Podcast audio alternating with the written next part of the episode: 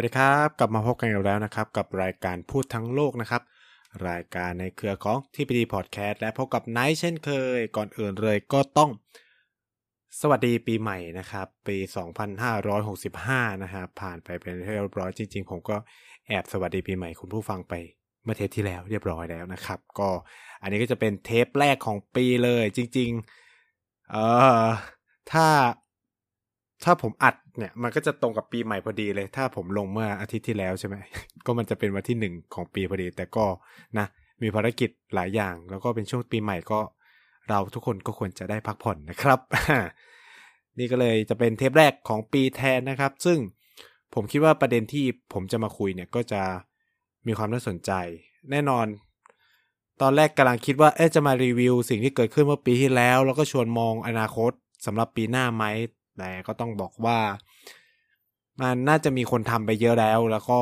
ผมคิดว่ามันมีประเด็นที่น่าสนใจกว่านะ แล้วก็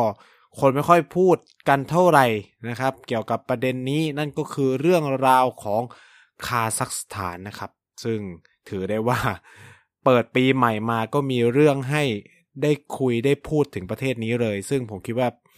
คุณผู้ฟังหลาย ๆ ท่านก็คงไม่ค่อยรู้จักประเทศนี้เท่าไหร่นักนะครับ แล้วก็ ประเทศเนี่ยมันค่อนข้างอยู่ไกล แล้วก็คือบางคนยังแบบนึกไม่ออกเอ๊ะคาซัคสถานอยู่ตรงไหนใช่ไหมก็ถ้าเราดูจากภูมิศาสตร์เนี่ยก็ต้องบอกว่าคาซัคสถานอยู่ในพื้นที่เอเชียกลางนะครับ มีเพื่อนบ้านที่สำคัญเนี่ยก็คือจีน รัสเซียนะครับเอ่อคีร์กีซสถานแล้วก็ทาจิกิสถานด้วยนะครับ ซึ่ง ถ้าเราพูดกันในเชิงประวัติศาสตร์ก็ต้องบอกว่าประเทศนี้เนี่ยเป็นอดีตสหภาพโซเวียตเก่า แล้วก็มีความสัมพันธ์ที่ค่อนข้างดีมาก ๆกับรัสเซียนะครับ แม้ว่าจะออกจากก็เรียกว่าหลังจากสหภาพโซเวียตล่มสลายไปแล้วก็ยังถือว่ามีความสำคัญมาก แล้วจริงๆ การเมืองของประเทศนี้น่าสนใจมากเนาะ แต่ว่าผมก็ยังไม่ได้พูดถึงเอเชียกลางสักทีนะครับ แต่ก็ยังไม่ไปแล้วกัน แต่วันนี้คือมาเล่าเพราะว่ามันมี hot issue จริง ๆสำหรับอัฟเอ่อคาซัคสถานในรอบนี้นะครับ ซึ่งไม่ค่อยจะเกิดขึ้นเท่าไหร่นักในประเทศแบบนี้ในประเทศกลุ่มสถานทั้งหลาย เพราะว่าก็ต้องพูดอย่างนี้ครับว่า หลังสหภาพโซเวียตล่มสลายแล้วประเทศสถานทั้งหลาย แตกกลายเป็นกลุ่มประเทศในเอเชียกลางเนี่ยการเมืองของประเทศเหล่านี้ค่อนข้างนิ่ง ยกเว้นเพียงบางประเทศ อย่างเช่นคีกิสถานที่จะมีการประท้วงเยอะแล้วก็มีการเลือกตั้งบ่อยมาก มีการรัฐประมีการยึดอำนาจ มีการเปลี่ยนรัฐบาลบ่อยนะครับ มีการประท้วงนู่นนี่นั่นบ่อยมาก แต่สำหรับคาซัคสถานเนี่ยต้องบอกว่าการเมืองในคาซัคสถานค่อนข้างนิ่งมาก ด้วยความที่มันเป็นเผด็จการการเลือกตั้ง หรือว่าเป็นอำนาจนิยมเชิงเลือกตั้งด้วยนะครับ ก็คือว่า ตลอดนับตั้งแต่คาซัคสถานเป็นเอกราชจากสหภาพโซเวียตเป็นต้นมาเนี่ยคาซัคสถานอยู่ภายใต้การปกครองของผู้นำคนเดียว ที่ชื่อว่านูร์ซุลตันนะครับเอ่อซึ่งคนนี้มีความสำคัญมากนะครับ เพราะว่าแกเอาชื่อแกไปตั้งชื่อเป็นเมืองหลวง มีความแล้วก็คือย้ายเมืองหลวง แล้วก็เอาเปลี่ยนชื่อเมืองเมืองนั้นไปเป็นชื่อตัวเอง แล้วก็ตั้งชื่อแล้วก็แต่งตั้งเมืองเนี่ยเป็นเมืองหลวงของประเทศ ปัจจุบันเมืองหลวงของประเทศคาซัคสถานเลยชื่อนูสุตานนะครับก็คือเอาชื่ออดีตผู้นำต้องใช้อดีตผู้นำปัจจุบันคือเขาลงจากอำนาจแล้ว แต่ก็คือว่ามันเป็นการส่งไม้ต่อให้กับเขาเรียกว่าเด็กในคาถาของเขาอะไรเงี้ยเออเป็นคนที่ โอเค ฉันไว้วางใจให้แกขึ้นมาเป็นผู้นำต่อ หลังจากปกครองมาประเทศมาแบบเป็นแบบยี่สิบกว่าปีเออเกือบยี่สิบกว่าปีอะปกครองนานมากนะครับ แล้วก็คือเพิ่งลงจากอำนาจไปเรียบร้อยนะครับ ซึ่งถามว่าประเด็นที่เราจะมาคุยกันเนี่ยมันคือเรื่องอะไรก็ต้องบอกว่าเอออย่างที่บอกก็คือว่าคาซัคสถานมันเป็นประเทศกึ่งเผด็จการอำนาจนิยมมานานมาก มานานมากแล้วก็ ค่อนข้างจะคุมคนได้ ยกตัวอย่างไม่ว่าจะเลือกตั้งกี่ครั้งเนี่ยเขาเรียกว่าคู่แข่งของฝ่ายกลุ่มการเมืองเก่าก็แทบจะไม่ชนะเลยหนึ่งก็อาจจะเป็นเพราะโกงการเลือกตั้งด้วยสองก็คือว่ามัน control คนได้ด้วยความเป็นอำนาจนิยมคล้าย ๆ กับรัสเซียอ่าถ้าเราจะบอกกันคือคล้าย ๆ กับรัสเซียหรือหลาย ๆ ประเทศสถานนะครับ หรือ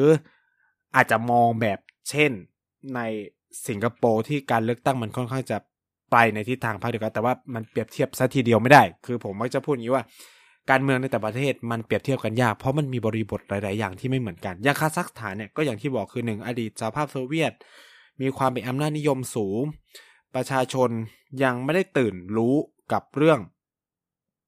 เอ่ออาจจะเขาเรียกว่า คือผมก็ไม่อยากจะบอกว่ามันไม่ได้ตื่นรู้ในประเด็นเรื่องสิทธิเสรีภาพมากขนาดนั้น แต่ว่ามันเป็นส่วนหนึ่งมาจากการที่ว่าคนคาซัคสถานเนี่ยอยู่บนพื้นฐานที่ว่าเออเศรษฐกิจมันก็อยู่ได้นะ คือนู่นนี่นั่นอะไรเงี้ยก็เลยไม่ได้มีการประท้วงหรือเห็นถึงปัญหาความเหลื่อมล้ำภายในประเทศมากนัก อันนี้พูดในสภาพก่อนหน้านี้เนาะแล้วก็ทุกอย่างมันถูกคอนโทรลโดยรัฐนะควบคุมโดยรัฐบทสื่อเออจะเผยภาพอะไรนะครับ เอ่อทำแล้วก็รัฐก็ค่อนข้างคุมอำนาจในการใช้ความรุนแรงไม่ว่าตำรวจทหารอะไรเงี้ยมันก็เลยทำให้การลุกคือเนี่ยในคาซัคสถานค่อนข้างยาก แต่ว่าตั้งแต่เปิดปีใหม่ที่ผ่านมาเนี่ยก็ต้องบอกว่า หากเราจะพูดว่า เอ๊ะ ประเด็นร้อนทางด้านการเมืองและความมั่นคงโลกอะถ้าจะจับตามองเนี่ยเป็นที่ไหน นอกจากพม่าเนี่ยก็ต้องบอกเลยว่า วันนี้ต้องคาซัคสถานเท่านั้น ซึ่งอย่างที่ผมพูดเลย มันไม่เคยเกิดขึ้นมาก่อนเลย โดยเฉพาะการประท้วงขนาดใหญ่ขนาดนี้ที่บานปลายกลายเป็นจลาจลที่แบบไม่ใช่แบบ เออมาปาหินอะไรกันนะ หรือคว้างปลาอะไรเงี้ย ใส่พวกตำรวจปรับจราจรหรือทหารแต่มันคือการเผาสถานที่ราชการ การใช้อาวุธปืนหนักของฝ่าย ต่อต้านที่เข้าไปยึดสนามบิน มีการยิงตำรวจ ยิงทหารเสียชีวิต เยอะแยะมากมายเข้าไปยึดสถานที่ราชการแล้วก็เผาอะไรเงี้ย ซึ่งนี่เป็นภาพที่ไม่เคยเห็นกันมาก่อนเลยในคาซัคสถานหลังเป็นเอกราชนะครับ ซึ่งอย่างที่พูดไปว่า ถ้าเราจะย้อนไปหาต้นสายปลายเหตุของเหตุการณ์ครั้งเนี้ยก็อาจจะต้องพูดว่า มันเป็นปัญหาที่สั่งสมมานานแล้วมันเป็นปัญหาที่สั่งสมกันมานานแล้วว่ามันเอ่อมันค่อยๆคุกรุ่นจากคน generation ใหม่ ๆ ที่เริ่มไม่พอใจต่อสภาพความเป็นอยู่ของตัวเอง ในคาซัคสถาน เอ๊ะมันคล้ายๆประเทศใดประเทศหนึ่งเนี่ยคือคือคนรุ่นใหม่เริ่มเห็นความเหลื่อมล้ำระหว่างคนรวยคนจนมากยิ่งขึ้น ปัญหาการว่างงานที่เกิดขึ้นจากโควิด แล้วก็เนี่ยความเหลื่อมล้ำต่ำสูงของผู้คนที่รัฐบาลไม่ยอมไปจัดการ ไม่สามารถแสวงหางานใหม่ ๆ ให้คนรุ่นใหม่ได้ หรือให้คนตกงานได้ กลายเป็นว่าคนไม่มีงาน แต่ในทางกับการปัญหาค่าของชีพไม่ได้สอดคล้องกับสิ่งเหล่านี้นะครับ คือมันถีบตัวเพิ่มสูงขึ้นเรื่อยๆเนาะนอกจากนี้เนี่ย คนคาซัคสถานเนี่ยก็รับรู้เริ่มรับรู้ถึงปัญหาของระบบการปกครองของประเทศที่เป็นอำนาจนิยมมาอย่างยาวนาน แล้วก็ไม่ได้เป็นประชาธิปไตยที่แท้จริงนะครับ เกิดปัญหาการทุจริตคอร์รัปชันอย่างมหาศาลภายในรัฐบาลแล้วระบบราชการด้วย จนมันเกิดสภาพเป็นแบบรวยกระจุกจนกระจาย แล้วก็คนรวยเนี่ยก็คือกระจุกในกลุ่ม นักการเมืองระดับสูงอะไรเงี้ยแล้ว พอเลือกตั้งก็แพ้ใช่ไหมแล้วก็มีการส่งไม้ต่อ เราก็รู้สึกว่า เฮ้ย การเลือกตั้งมีการโกงนู่นนี่นั่น ซึ่งสิ่งเหล่านี้เป็นที่รับรู้กันโดยทั่วไปในหมู่คนคาซักนะครับ ก็มันก็เริ่มรับรู้กันมากขึ้นด้วยระบบโซเชียลมีเดียใหม่นะ ที่เริ่มมีการใช้เทเลกงเทเลแกรมที่หลุดเลอดออกจากหูตาของรัฐได้อะไรเงี้ย นอกจากนี้เนี่ย ก็ต้องพูดอย่างนี้ว่า ปัญหาสำคัญเลยที่มันกลายมาเป็นชนวนเนี่ยก็ต้องพูดคือประเด็นเรื่องทรัพยากรธรรมชาติทางพลังงาน ทางด้านพลังงานของประเทศคาซัคสถานที่ถือได้ว่า เป็นหนึ่งในประเทศที่ร่ำรวยทางด้านพลังงานที่สุดแห่งหนึ่งของโลกเลยนะ คือคาซัคสถานเนี่ย เป็นพันธมิตรกับโอเปกแล้วก็มีพลังงานเยอะมากพบเผอเป็นรองแบบซาอุดิอาระเบียด้วยซ้ำนะครับ คือไม่ได้มีแค่น้ำมันนะ ยังมีก๊าซธรรมชาติ นอกจากกาซธรรมชาติแล้วยังมีแร่ยูเรเนียมอีก คือมันไม่มีใครครบเซตเท่ากับคาซัคสถานอีกแล้วอะ แต่ปัญหาก็คือว่า ไอ้ทรัพยากรเหล่านี้มันดันกลับอยู่ในมือของบางคนหรือบางครอบครัวเท่านั้น แล้วก็คนเหล่านี้ก็ร่ำรวยจากการทำสิ่งเหล่านี้ คือ สิ่งที่คนคาซัคสถานทั่วไปได้ก็คือเพียงแค่ว่า ไปเป็นคนงานอยู่ในแหล่งขุดเจาะน้ำมัน อยู่เป็นอยู่ในแท่นขุดก๊าซหรืออะไรอย่างนี้เท่านั้น คือคนคาซัคสถานแทบจะไม่ได้อะไร จากทรัพยากรที่ประเทศมีอยู่อย่างรุ่มรวยนี้เลย ผลประโยชน์คือได้น้อยมาก ความร่ำรวยทุกอย่างมันถูกเทไปอยู่ กับบรรดามหาเศรษฐีไม่กี่คน ปัญหาเหล่านี้ก็สั่งสมทับถมกันพอกพูนขึ้นมาเรื่อยๆเริ่มมันก็เลยกลายเป็นก่อเป็นความไม่ค่อยจะประทับใจในตัวรัฐบาลในการบริหารจัดการสิ่งเหล่านี้เนี่ยครับ ก็ ก็เริ่มก่อตัวขึ้นมาเรื่อยๆนะก็คล้ายๆ กับประเทศเราเอาพูดตรงๆเลยมันก็เออมันเริ่มเห็นอ้าวจ่ายภาษีไปทำไม ไม่พัฒนานู่นนี่นั่นเลย แต่ว่าสำหรับคาซัคสถานมันมีสิ่งที่เรียกว่าน้ำพึ่งหยดเดียวจริง ๆ นะครับ เป็นน้ำพึ่งหยดสุดท้ายเลยที่มันกลายเป็นจริง ๆ ก็บอกมันเป็นเชื้อไฟเลยก็ได้ มันเป็นฟางเส้นสุดท้ายแล้ว แบบเพลงพี่ปู่พงศิษฐ์นะก็นี่มันเป็นฟางเส้นสุดท้ายแล้วที่ที่มันกลาย ที่มันส่งเสริมและผลักดันให้คนคาซักเนี่ย ตัดสินใจ ออกมาประท้วงรัฐบาล แล้วก็เรียกร้องสิ่งที่ดีกว่าให้กับชีวิตตัวเอง นั่นก็คือการเลิกพยุงราคา LPG นะครับ ก็คือกาซถุงต้มอ่าถามว่าทำไมคือ คือการเลิกพยุงก๊าซ LPG เนี่ยมันส่งผลอย่างมากต่อต่อคนคาซัคสถาน เพราะว่า ราคาพลังงานตัวเนี้ยมันเพิ่มขึ้น เกือบสองเท่าตัว ในเวลาเพียงชั่วข้ามคืน ก็คือรัฐบาล บังคับใช้หรือช่วยเหลือพยุง ราคาก๊าซหุงต้มหรือ LPG มาโดยตลอดนะครับ จนกระทั่ง รู้สึกว่า เออ ไม่พยุงแล้วควรจะให้มันเป็นไปตามกลไกตลาด เพื่อจะให้นู่นนี่นั่นว่ากันไปนะครับ ก็เลยทำให้ ปีใหม่หลังปี 2065 หลังปี 2064 2065 เนี่ย ก็คือจะเริ่มใช้ระบบกลไกตลาด มันก็ทำให้ก๊าซ LPG เนี่ยพุ่ง เพราะว่าก็ต้องพูดตามตรงว่าก๊าซ LPG ในตลาดโลกปัจจุบันมันก็แพงอยู่แล้ว มันแพงขึ้นจากเดิมมากด้วยนะครับ พอมันเป็นแบบนี้สิ่งที่เกิดขึ้นก็คือว่า มันต้องมาทำความเข้าใจอย่างนี้ก่อนว่า ก่อนหน้านี้เนี่ยไม่นานคนคาซักจำนวนมากหรือเกือบทั้งประเทศเลย มีการ เปลี่ยนการใช้รถยนต์ของตัวเอง จากเดิมที่เติมน้ำมัน ซึ่งมันราคาแพงใช่ไหมมาใช้ LPG มันจะคล้ายกับไทยช่วงประมาณวิกฤตน้ำมันในช่วงปี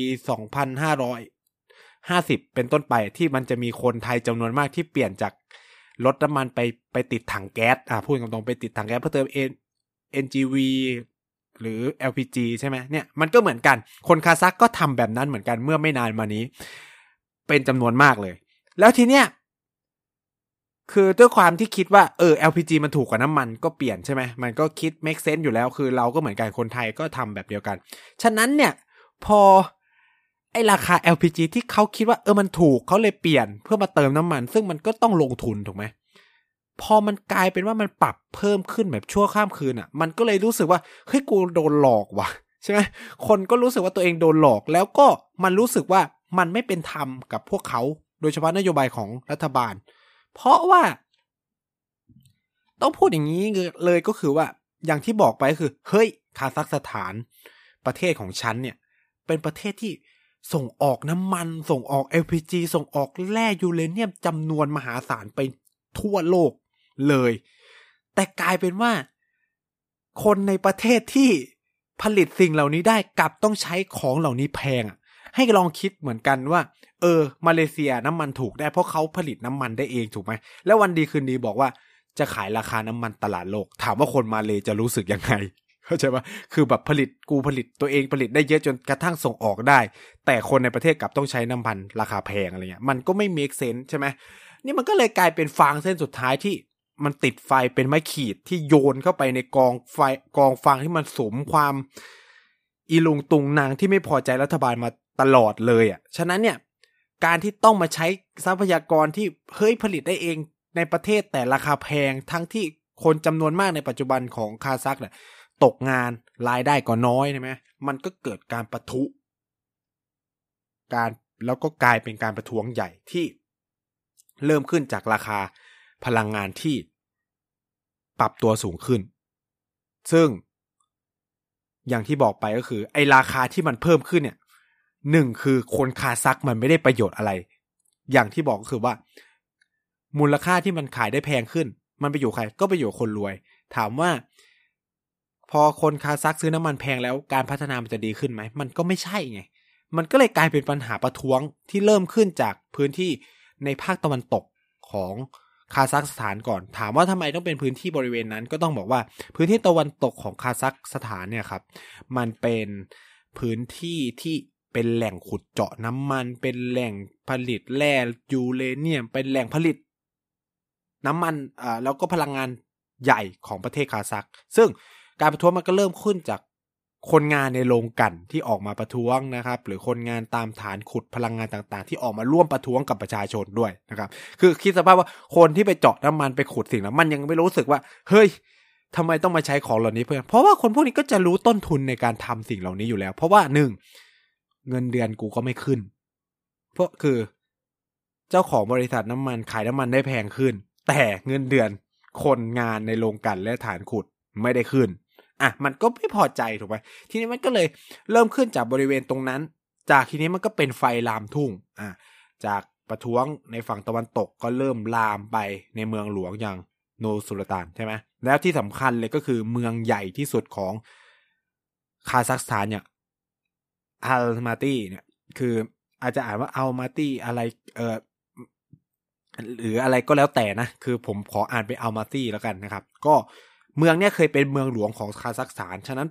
มันก็เลยกลายเป็นเมืองใหญ่ที่สุดของประเทศอย่างที่บอกมันมีการย้ายเมืองหลวง ฉะนั้นไอเมืองหลวงใหม่มันก็ยังไม่ได้พัฒนาขนาดนั้น ฉะนั้นเอลมาตี้เนี่ยมันก็ยังเป็นเมืองที่ใหญ่ที่สุดอยู่ของคาซัคสถาน ซึ่งอีเมืองเนี่ยมีความ มีสถานการณ์ที่ค่อนข้างรุนแรงมาก เพราะว่าหนึ่งคือมันไกลจากเมืองหลวงมาก แล้วหลายๆอย่างมันย้ายไปอยู่เมืองหลวงหมดแล้ว เช่นกองทัพนู่นนี่นั่นอะไรเงี้ย แล้วก็ระบบเศรษฐกิจอะไรหรือระบบการเมืองก็พยายามถูกย้ายไปอยู่ที่เมืองนี้ไปอยู่เมืองหลวงใหม่ ฉะนั้นเมืองนี้มันก็เลยค่อนข้างจะโอเค เป็นเมืองใหญ่เป็นศูนย์กลางทางเศรษฐกิจ แต่ว่าระบบความปลอดภัยหรืออะไรเงี้ยมันก็อาจจะไม่ได้ดีเท่าไหร่นัก ฉะนั้นสถานการณ์ในเมืองนี้มันก็เลย แล้วแน่นอนคนชนชั้นกลางคนชั้นอะไรต่างๆ ก็คืออยู่ในเมืองนี้เยอะที่สุดนะครับ คือคนจำนวนมากก็คืออยู่ชนชั้นกลางมันก็มีการศึกษามีอะไรก็รับรู้สิ่งเหล่านี้ก็อยู่ในที่นี้มากสุด มันก็เลยเกิดเป็นจลาจลในหลายพื้นที่ของเมือง แม้จะมีการปราบแล้วก็ไปผุดตรงนู้นผุดตรงนี้ใหม่นะครับ ในเมืองนะครับซึ่งนี่ก็เลยกลายเป็นเหตุการณ์ที่นำมาสู่โศกนาฏกรรมก็ต้องพูดอย่างนี้เลย ก็มีการเสียชีวิต ก็มีการประทะกันระหว่างเจ้าหน้าที่ฝ่ายความมั่นคงกับผู้ประท้วงนะครับ ก็เสียชีวิตต้องสองฝ่ายนะครับ แล้วก็อย่างที่บอกคือมันมีการขโมยปืน เอายึดปืนนู่นนี่นั่น คือบางคลิปก็บอกเลยว่าแบบเออแบบพวกเจ้าหน้าที่ตำรวจก็เหมือนประท้วงด้วยก็คือ ปล่อยเลย ปล่อยให้เข้าไปเผา ปล่อยให้ไปทำลายนู่นนี่นั่น ซึ่งไอเหตุการณ์ความรุนแรงและจลาจลก็อาจจะใช้คำว่า riot ได้ หรือ unrest ก็คือ มันค่อนข้างจะโกลาหลอะไรประมาณเนี้ยก็นำไปสู่การที่ประธานาธิบดีคาซัคสถานตัดสินใจนะครับ ให้นายกรัฐมนตรีลาออก คือต้องพูดงี้ว่าประธานาธิบดีก็คือเป็นผู้นำสูงสุดเนาะนายกรัฐมนตรีก็เหมือนเป็นแบบหัวหน้าฝ่ายบริหารที่ทำหน้าที่ขับเคลื่อนนโยบายอะไรก็ว่านไปแต่ว่าคนมีอำนาจจริงๆ สูงสุดก็คือประธานาธิบดี ซึ่งเหตุการณ์ประท้วงใหญ่เนี่ยก็เลยนำมาสู่การลงจากตำแหน่งของนายกรัฐมนตรีคาซัคสถาน แล้วก็ประธานาธิบดีทกเยฟเนี่ยซึ่งเป็นประธานาธิบดีคนใหม่ที่ที่มารับไม้ต่อจากโนสตานเนี่ยก็ตัดสินใจประกาศสภาวะฉุกเฉินภายในประเทศ ห้ามคนเคลื่อนย้าย แล้วก็ เคอร์ฟิวทั้งประเทศเลยห้ามออกจากบ้านนู่นนี่นั่น แล้วก็นอกจากนี้เนี่ยที่น่าสนใจเลยนะ ที่น่าสนใจก็คือว่าเอ่อโทกเยฟมีการเรียกขอความช่วยเหลือจากองค์การสนธิสัญญาความมั่นคงร่วม CSTO นะครับ ซึ่งมันเป็นเหมือนองค์การ ความร่วมมือด้านความมั่นคงของประเทศในกลุ่มอดีตสหภาพโซเวียตเก่านะครับ ให้เข้ามาช่วยในการรักษาความมั่นคงปลอดภัยในคาซัคสถาน คือ คือ การเรียกนี้มันก็ถือว่าใหญ่นะก็มันหมายความว่า เฮ้ยตูเอาไม่อยู่ ใช่ป่ะนี่ฉันเอาไม่อยู่มาช่วยฉันหน่อย ซึ่งแน่นอนพี่ใหญ่ก็คือรัสเซีย แล้วมันก็มีประเทศอื่นนะมีเบลารุสมีประเทศสถานในหลายประเทศ แล้วก็เข้าใจว่ามีอาร์เมเนียด้วยมั้งเออนะครับ ก็จะก็เนี่ยก็มันจะมีกองกำลังทหารอาสากลางที่อาจจะเข้ามา อันนี้คือเขาขอความช่วยเหลือไปแล้ว แต่ที่สำคัญที่สุดเลยก็ปฏิเสธไม่ได้เนาะว่าปัญหาเนี่ยมันมาจากประเด็นเรื่องการขึ้นราคาพลังงาน ฉะนั้นเนี่ยโทกายิปสิ่งที่ทำแรกๆเลยก็คือ กลับไปใช้นโยบายเดิมไปรักษาราคาพลังงาน แล้วก็กลับไปพยุง LPG ให้อยู่ที่ราคาที่เหมาะสม ก็ใช้คำว่าราคาที่เหมาะสมเนาะเพื่อรักษาเสถียรภาพและความมั่นคงภายในประเทศ และเนี่ยมันก็คือสิ่งที่เกิดขึ้นแล้วก็สถานการณ์ในคาซัคสถานรอบนี้ก็ถือได้ว่ามันมันน่าสนใจสำหรับนักวิเคราะห์ คือบางบทความเนี่ยถึงเขียนว่ามันจะกลายเป็น อาหรับสปริงเวอร์ชันสองหรือเปล่าในในเอเชียกลางอะไรเงี้ย ซึ่งก็ต้องตอบว่าค่อนข้างคือถ้าผมในฐานะคนที่อาจจะดูเรื่องนี้อยู่บ้าง แล้วก็จะให้วิเคราะห์ก็อาจจะบอกว่ามันค่อนข้างยากนิดหนึ่ง เพราะหนึ่งคืออย่างอาหรับสปริงเนี่ยก็ต้องบอกว่าประเทศมหาอำนาจอื่น มันยังสามารถเข้ามาแทรกแซงได้ในระดับหนึ่ง เช่นเอ่ออเมริกาเอยหรือยุโรปเอยยังเข้ามาได้ แต่อย่างคาซัคสถานแน่นอนคือ ยกเว้นว่ารัสเซียเซเยตกับกลุ่มประท้วง แต่ว่าผมคิดว่าไม่หรอกคือชนชั้นนำรัสเซียกับฝั่งคาซัคเขามีปฏิสัมพันธ์ที่ดีกันมาตลอด มันก็เป็นเรื่องยากที่เขาจะไปสนับสนุนฝ่ายผู้ประท้วง ฉะนั้นเขาก็ต้องสนับสนุนรัฐบาลปัจจุบันอยู่แล้ว มันก็เลยทำให้การประท้วงก็อาจจะไม่ได้ไปได้ไกลขนาดนั้นนะครับ สุดท้ายก็จะต้องถูกปราบปรามอย่างหนัก แล้วก็คาซัคสถานก็คงไม่ได้แคร์นะ เพราะว่าหนึ่งคือเขาถือครองอะไร ถือครองน้ำมันและพลังงาน คือประเทศที่ถือครองพวกเนี้ย คุณจะเห็นว่าเขาไม่ได้แคร์เรื่องประเด็น human right แล้วมักจะไม่ถูกเล่นประเด็น human right หนักๆ ยกตัวอย่างเช่นซาอุดิอาระเบีย มีใครคือมีใครมีปัญหาการที่ซาอุไปห้ามผู้หญิงขับรถ มีใครไปห้าม คือมันไม่ได้มีปัญหาอะไร คือซาอุโหดมากเลยนะ ใช้ชาริอะทุกอย่างใช่ไหมมันคือละเมิดสิทธิมนุษย์เต็มที่เลย แต่ทำไมคนไม่ question ซาอุดิอาระเบียเหมือนกับที่ทำกับตาลิบัน หรือในหลาย ๆ ประเทศ หรืออย่างไปในประเด็นที่จีนทำกับซินเจียงอะไรประมาณเนี้ยเออคือมันก็ไม่คือหนึ่งคือซาอุเป็นพันธมิตรที่ดีกับสหรัฐ เป็นปัจจุบันก็เริ่มเป็นพันธมิตรที่ดีกับ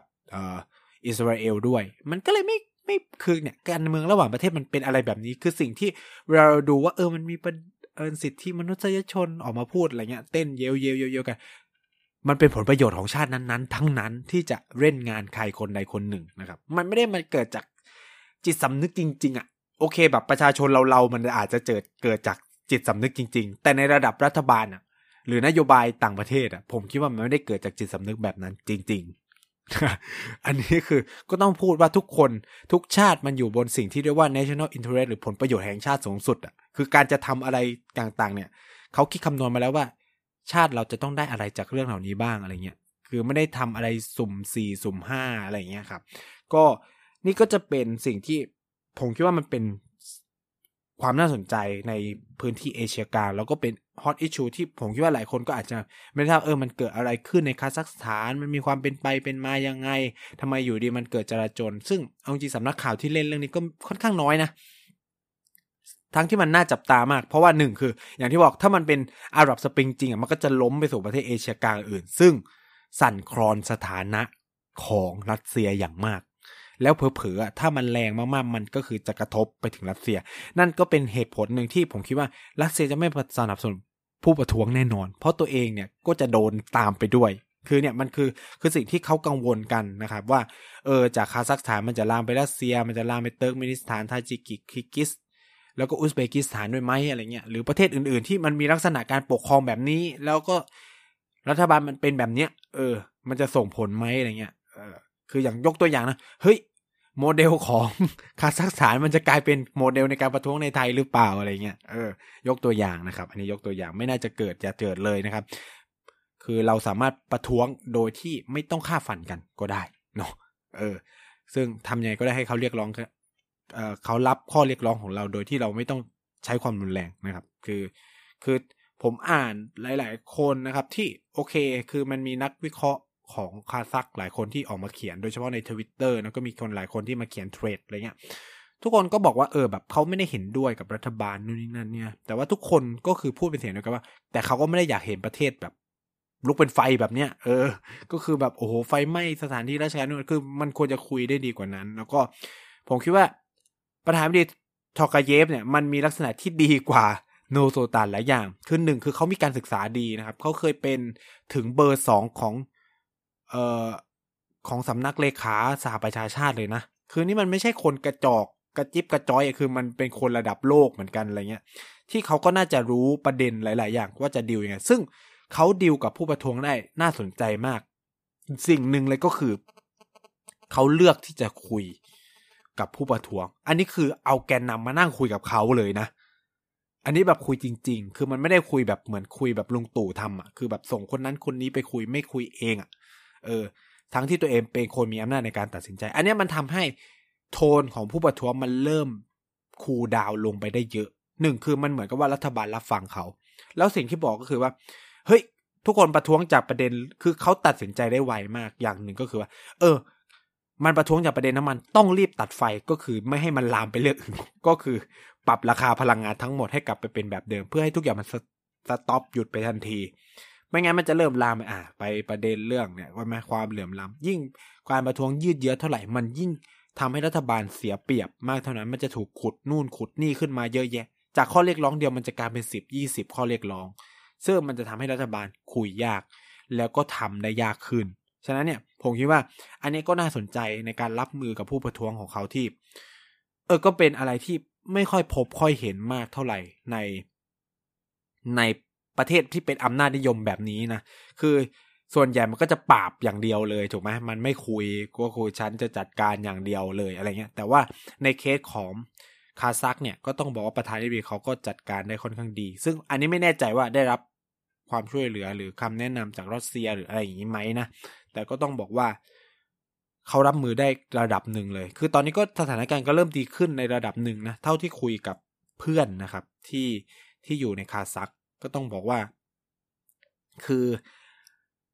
ความโชคดีอย่างหนึ่งในการไปเรียนอินเดียเนี่ย คือการมีเพื่อนในภูมิภาคที่มันแปลกๆ คืออย่างเอเชียกลางใช่ไหมอย่างเอเชียใต้ ซึ่งมันแบบ คือโอเค ถ้าในไทยถ้าอยากมีเพื่อนในเอเชียใต้ คุณก็ไปเรียน AIT คุณได้เจอเพื่อนเยอะแยะ หรือตอนนี้นิด้าก็น่าจะเยอะขึ้นอะไรเงี้ย เออ ซึ่งมันแบบเนี่ยคือไปเรียนอินเดียมันจะได้เจอเพื่อนแบบประเทศแปลกๆ เช่น เอธิเรีย คือแบบมาจากแอฟริกา หรือแบบเนี้ยอย่างไปเรียนจีนเนี่ยก็จะได้เจอเพื่อนจากแอฟริกา ซึ่งซึ่งถ้าคุณไปเรียนยุโรป หรือไปเรียนอเมริกา มันก็จะเจอคนเหล่านี้ยากหน่อย คือ คือส่วนหนึ่งก็คือหนึ่งเขาไปไม่ได้ด้วย แล้วก็หนึ่งแล้วอีกอย่างหนึ่งก็คือว่าเขาก็ไม่ได้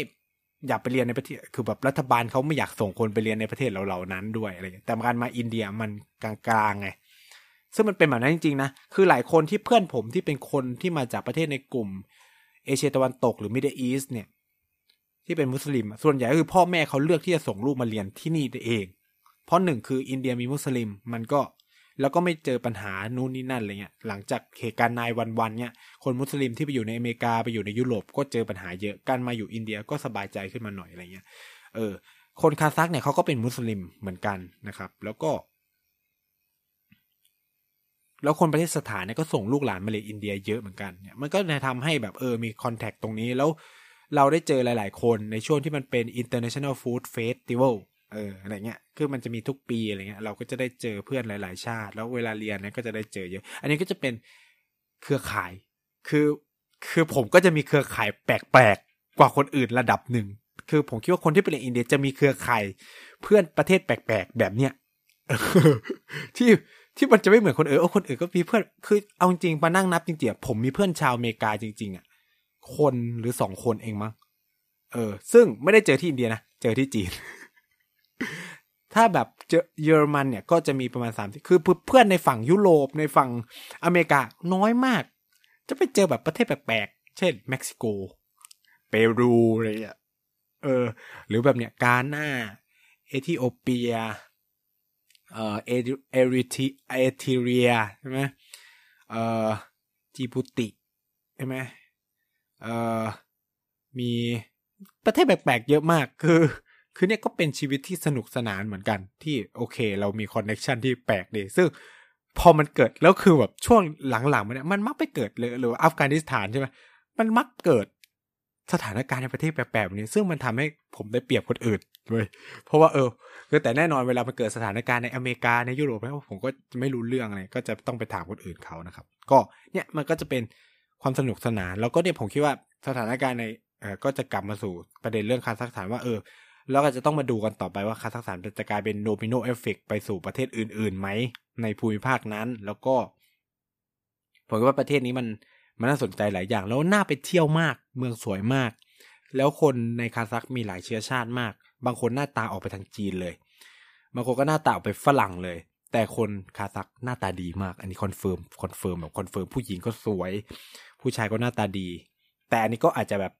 เป็นแบบ personal เนาะ ส่วนตัวนี่ผมรู้สึกว่าเขาหน้าตาดี เออ แล้วก็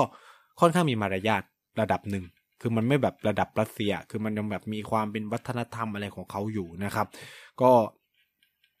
ก็น่าไปเป็นประเทศหนึ่งที่น่าไปเที่ยวแล้วสวยมาก คือจริง ๆ มันอยู่ในแผนที่ผมก็ต้องไปเที่ยว แต่ด้วยสถานการณ์โควิด ก็เลยทำให้ไปไม่ได้นี่แหละ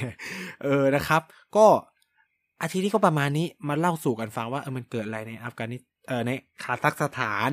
แล้วก็มันมีเหตุการณ์หนึ่งสองสามสี่อะไรบ้างที่เราควรจะต้องไปดูเนาะหรือแบบ ผมก็จะบอกว่าเอออะไรมันเป็นปัจจัยเนาะว่ามันทำให้สู่เนี่ยก็ในสู่การประท้วงซึ่งก็ต้องบอกว่าคล้ายๆ การประท้วงทั่วโลกรวมถึงประเทศไทยด้วย มันมาจากความเก็บปดอด เก็บปดเก็บทับกดทับ หลายๆ สิ่งหลาย ๆ อย่างนะครับ จากปัญหาภายของคนรุ่นใหม่ คน generation ใหม่หรือชนชั้นกลางอะไรเงี้ยที่มองว่าเออชีวิตเขาควรจะดีได้กว่านี้นะครับ ซึ่งสิ่งเหล่านี้รัฐบาลควรจะพ r o v i ให้เพื่อจะแก้ไขปัญหานะครับแล้วคือเมื่อไหร่ที่เรารู้สึกว่าเราจ่ายภาษีเราได้กลับมาไม่คุ้มค่าเนี่ยเมื่อนั้นแหละมันเกิดความไม่พอใจแล้วนะครับ ก็มารอดูกันต่อไปแล้วก็ภาวนาให้ประเทศไทย ได้ของขวัญชิ้นใหม่ ก็คือรัฐบาลใหม่สักทีนะครับ ก็รออยู่เหมือนกันนะครับเพราะว่าก็อยากเห็นนะคือคือคือ คือคือเขาจะบอกว่าเขาบริหารดีเออก็มันก็เป็นสิทธิ์ของเขา แต่มันก็เป็นสิทธิ์ของเราที่เราจะอยากได้อะไรใหม่ ๆ ในอนาคตเหมือนกันนะครับ ก็ นี่แหละครับคือประชาธิปไตยก็คือรอนะครับ มีหน้าที่ต้องรอสี่ปีก็คือเปลี่ยนนะครับ หวังว่าทุกคนจะจดจำสิ่งที่รัฐบาลนี้ทำไว้นะครับ แล้วก็วันที่หย่อนบัตรเลือกตั้ง ถ้าเราถ้าเรายังเลือกอยู่ก็ก็จะอยู่เขาไปอีกสี่ปี แต่ถ้าเราอยากจะเปลี่ยนก็แค่หหย่อนบัตรเลือก สิ่งใหม่ ๆ นะครับ ซึ่งก็ได้แหละ มันคือบทเรียน อะ สมมติผมย่อนไปอะอะรอบนี้ไม่ work ก็เปลี่ยนรอบหน้าก็เลือกคนใหม่ นี่คือความสวยงามของประชาธิปไตย แต่แค่มันต้องรอสี่ปี แค่นั้นเองทนกับมันไปหน่อยนะครับ คือนี่คือกระบวนการ process ของมันนะครับ นอกจากเขาจะหน้าบางลงไปเองนะครับ ซึ่งก็ดูสภาพแล้วก็คงจะระดับหนึ่งนะครับหนาไม่ใช่ โอเค อะ ประมาณนี้แล้วกัน เดี๋ยวจะโดนแบนซะก่อนนะครับ ก็ สัปดาห์หน้าจะเป็นเรื่องอะไรก็เดี๋ยวฝากติดตามด้วยแล้วพบกันใหม่ยังไงฝากรายการต่างๆ ของทางทีวีพอดแคสต์นะครับ ที่ยังหนาแน่นนะครับ ไม่ว่าจะเป็น Back for the Future เกียร์กายก็สิบเด็กสร้างชาตินะครับ ก็จะยังอยู่กับพวกเราไปอีก เขาเรียกว่าครึ่งปีแล้วกันนะครับอีกครึ่งปีดูอีกทีหนึ่งนะครับ อยู่ที่ว่าผู้สนับสนุนของเราจะยังไงนะครับอะแล้วพบกันใหม่สัปดาห์นี้ลาไปก่อนสวัสดีนะครับ